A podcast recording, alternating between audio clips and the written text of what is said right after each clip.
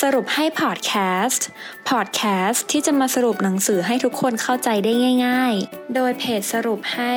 เพราะเราตั้งใจทำให้ง่าย สวัสดีค่ะ ยินดีต้อนรับเข้าสู่สรุปให้พอดแคสต์นะคะสำหรับพอดแคสต์ในตอนนี้มินจะมาสรุปหนังสือที่ชื่อว่า อยู่แต่ในกล่องคุณจะไปเห็นอะไร คุณรู้ไหมว่าทุกครั้งที่คุณรู้สึกแย่ๆกับใครสักคน บางทีนะคะ ความรู้สึกนั้นอาจมีต้นตอมาจากมุมมองแย่ๆของคุณเอง ถ้าคุณไม่รู้ก็มีแนวโน้มว่าคุณกำลังอยู่ในกล่องแล้ว เมื่อมีกล่องครอบอยู่ คุณจะมองคนอื่นผิดเพี้ยนไปจากความเป็นจริง คุณจะเริ่มรู้สึกและทำตัวแย่ๆอย่างที่ไม่ควรจะเป็น ส่งผลให้คุณพลาดโอกาสดีๆ ไปโดยไม่รู้ตัว แถมยังต้องเผชิญกับปัญหาตามมาอีกมากมาย ไม่ว่าจะเป็นเรื่องงาน เรื่องคน เรื่องครอบครัวและเรื่องอื่นๆอีกมากมาย ฉะนั้นนะคะ ถ้าคุณอยากแก้ปัญหา คุณต้องเข้าใจกล่องที่ครอบคุณอยู่ก่อน ถ้าให้สรุปสั้นๆ หนังสือเล่มนี้เนี่ยจะทำให้เราเข้าใจว่าที่โลกเนี้ยเต็มไปด้วยความขัดแย้งตั้งแต่ระดับเล็ก ๆ ในครอบครัว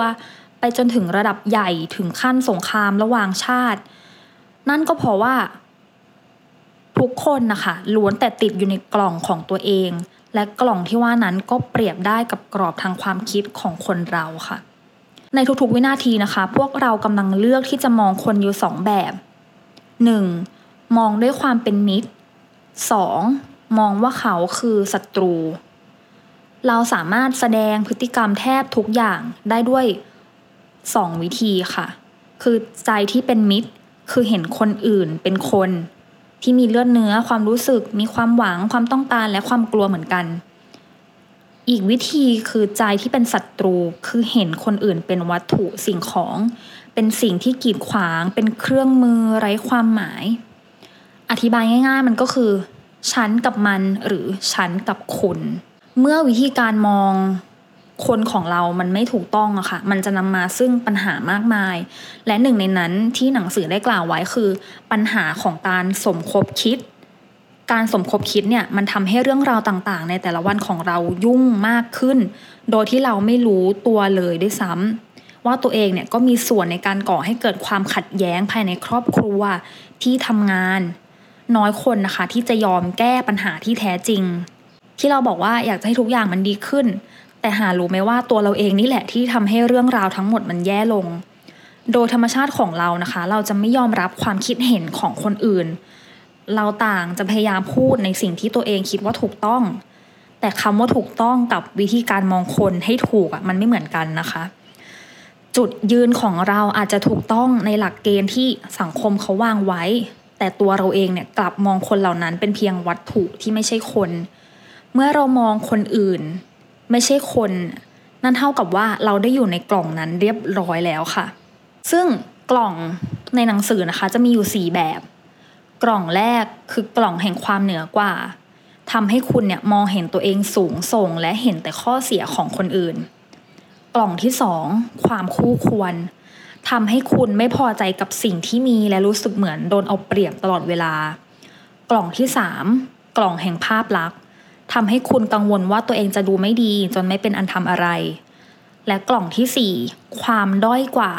ทำให้คุณชอบเปรียบเทียบกับคนอื่น และมองตัวเองไม่ได้เรื่องอยู่เสมอ หนังสือเล่มนี้เนี่ยแนะวิธีให้เรารู้ว่าถ้าเราอยากออกจากกล่องก็ทำได้ง่าย ๆ แค่ลงมือทำค่ะ ลงมือทำที่ว่านี้นะคะ คือการลงมือทำในสิ่งที่คิดว่า ถูกต้องไม่ใช่ลงมือทำตามเหตุผลที่คิดว่า ต้องทำ เช่น ถ้าเราทะเลาะกับเพื่อนคนหนึ่งแต่เรามาเอือนเห็นว่าเงินของเพื่อนคนนั้นเนี่ยมันหล่นอยู่เมื่อเขาลุกไปเนาะสิ่งที่เราควรทำคือเราควรบอกเพื่อนว่าเงินหล่น ไม่ใช่ปล่อยให้เพื่อนเดินไปโดยตัวเองไม่บอกนะคะ หรือบางคนเนี่ยอาจจะหาข้ออ้างการมองคนอื่น เป็นสิ่งของด้วยการไม่สนใจคือเพื่อนจะลุกก็ลุกไป แล้วก็เงินหล่นก็ช่างเพื่อนมันก็แค่เงิน นั่นเพราะว่าการทำแบบนั้นเนี่ยทำให้เขารู้สึกว่าตัวเขาเองไม่ได้มีส่วนรู้เห็นเท่าไหร่ เพราะเขาก็เดินหนีจากเงินเงินนั้นไปเช่นกัน เพราะฉะนั้นทำไมเราต้องแสดงความรู้เห็นเนาะแนวทางของกล่องเนี่ยมีรายละเอียดมากมายนะคะ อีกวิธีที่ทำให้เราออกจากกล่องก็คือการมองคนอื่นให้เป็นคนเหมือนกับเราเนาะเหมือนใจเขาใจเราอะค่ะ แต่เมื่อไหร่ที่เราคิดว่าตัวเราเองเนี่ยกำลังเสียเปรียบเพราะเห็นใจคนอื่น เราก็อาจจะเข้าไปอยู่ในกล่องในอีกครั้งเนาะเรื่องจิตใจเนี่ยเป็นเรื่องที่ควบคุมยาก และมีอิสระ มันไม่สามารถปิดกั้นเราได้เนาะเราจึงเป็นคนที่มีหน้าที่ควบคุมว่า จะเลือกทางไหน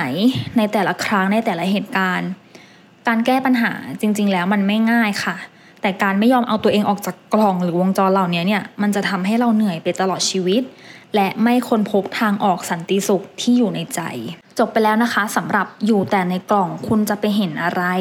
สรุปหนึ่งประโยคสั้น ๆ จากพอดแคสต์ตอนนี้คือ ถ้าเราอยากออกจากกล่องก็ทำได้ง่าย ๆ แค่ลงมือทำค่ะ และการมองคนอื่นให้เป็นคนเหมือนกับเรา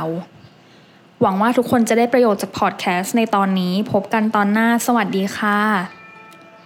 ติดตามสรุปให้ได้ที่ Facebook, YouTube และ b ล็อกดิค่ะ เพราะเราตั้งใจทำให้ง่าย